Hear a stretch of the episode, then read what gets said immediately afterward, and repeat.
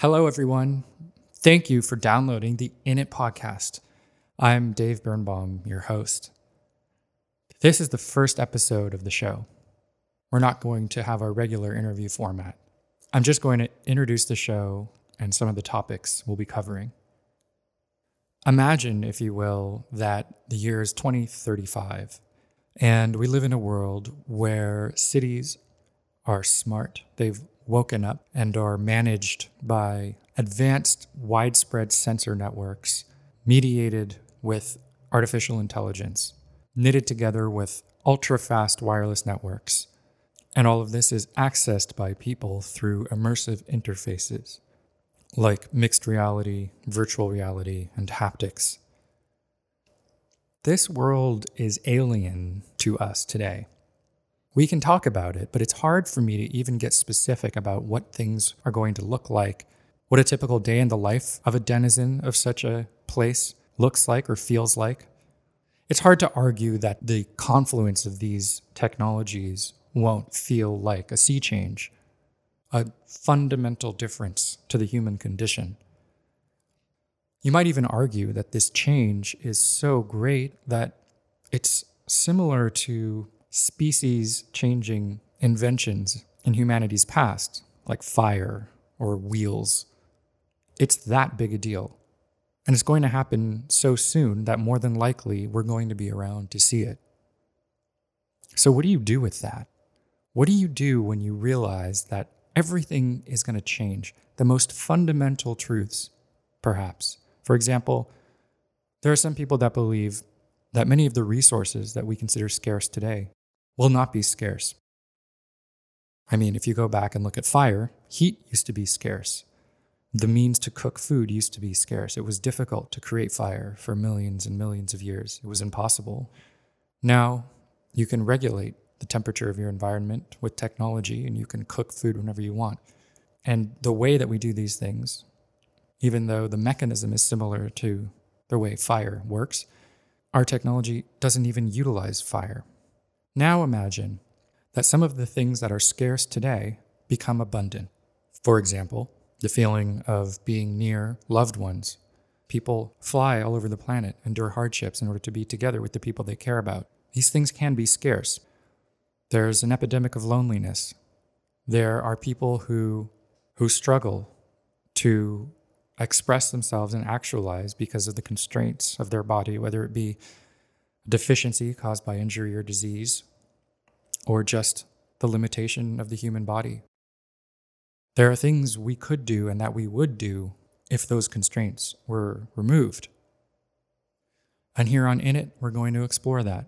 We're going to talk to engineers, technologists, creatives, executives, business people, educators, philosophers, to understand where we're going and what we can expect in this brave new world. Okay, now a little bit about me. I'm a haptics guy through and through, and working in the field of haptics for the better part of 2 decades. What brought me to haptics was music and interactive media. I've always been interested in how new technologies can enable artistic and creative expression. And it was always an intriguing question to me, what is it about a particular object that allows people to use it to make art? Why is it that some musical instruments are more fertile than others for advancing kind of the cultural project of music? And looking specifically at music and musical instruments, one of the key components of musical interaction is the sense of touch and haptics. So that's kind of what started me down this journey. Working in haptics, but having a creative background, led me down a path to UX, or user experience. UX is fundamentally concerned with the value of a technology, a product, or service to people, identifying that value, maximizing it, making sure that the things that we build and try to sell are valuable to people. Haptics is never the central concern, even though most UX practitioners will say that haptics is a very intriguing modality for interaction and they wish that they could use it more. I should explain what this word means for those that don't know. Haptic perception is our perception of space and physical reality through our bodies. So we use our haptic senses to learn about the physical contours of the world, to learn about the objects around us, our environment, and the people that we come in contact with, literally, through handshakes and high fives and hugs. Haptic technology is technology that engages this embodied sense, or this sense of touch, to allow you to interact with digital objects through your body. So what haptics is really doing, as its overarching project, in my opinion, is breaking down the dichotomy of atoms and bits. Today we think of the internet as being a place full of information and symbols and thoughts. And it's virtual, meaning it isn't reality. You can't touch it. It just kind of floats in clouds. We even use that term. The information is up in the cloud. And then we have the world of atoms that you can manipulate and touch and come into contact with. And this is the reality that we all know. This is the true reality, because you can touch it. You can use your instinctive behaviors of moving a body through space in an environment to learn about the world and situate yourself in it.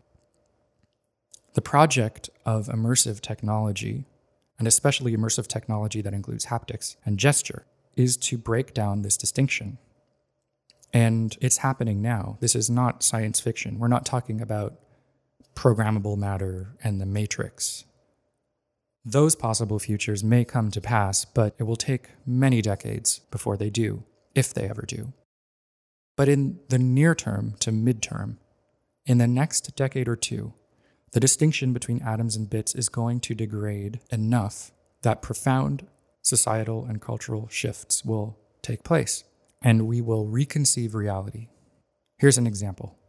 Going back to that idea about people wanting to be together, today when we talk about being distant from each other, unless we're using the term metaphorically, what we mean is that there's a great amount of space between us, and that it will take time to cross that space and share a location closely enough that we could interact and touch each other. What happens to the concept of distance in a world with haptics that are good enough to make you feel, for all intents and purposes, that you are transported instantly to another location and that you can interact physically with items in that location? You can reach out and touch them or rearrange them, and they will be rearranged on the other side. What does that mean for the concept of distance? So that's just a taste of one of the many questions we'll explore. I'm going to hold off on proposing a bunch more because I'd like those scenarios to organically emerge in the interviews. One more thing. As you're listening to these topics, which I hope are interesting and engaging, I would suggest to you that there's another level of communication available to you. And that has to do with people. You know, it's easy to accept the notion that technological progress is inevitable, that technology improves on itself almost out of our control. We feel helpless. We feel like technology is just improving without really any human agency. When you look at Moore's Law or exponential technologies, you see these plots of speeds and feeds against time, and you see that everything's speeding up, and it looks like a natural phenomenon that isn't driven by human agency. And not to get too philosophical in the introduction, but it's possible that it isn't driven by human agency on some level, that we're really just worker ants building a hive that we can't even conceive of as a gestalt.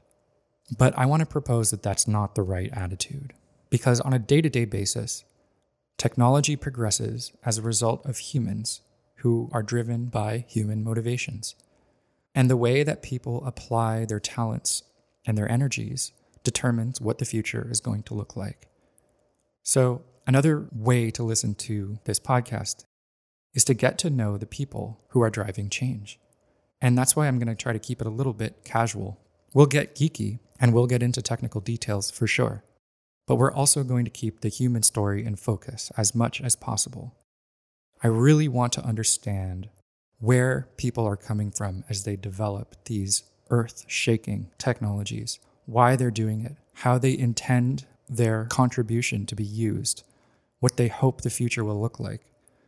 Again, if we can understand where the people are coming from, who are building this future, then maybe the contours of that future will start to become clear. So with that, I just want to close by saying thank you so much for listening to this. Really, it means a lot to me that you would spend your time listening to this show. And I really sincerely hope, and I will work hard to ensure, that you come away feeling that this was time well spent. So thanks very much, and I hope you enjoy. Thank you for listening. You can find me online at DaveBirnbaum.com. You can support this podcast by subscribing to it, telling your friends and colleagues about it, and by supporting it through Patreon. More information at DaveBirnbaum.com. Beats by Illy MC. The views and opinions expressed in this recording do not necessarily reflect the official policies or positions of people, institutions, or organizations that the owner or guests may or may not be associated with in a professional or personal capacity, and are not intended to malign any religion, ethnic group, club, organization, company, individual, or anyone, or anything. Copyright 2019, Dave Birnbaum.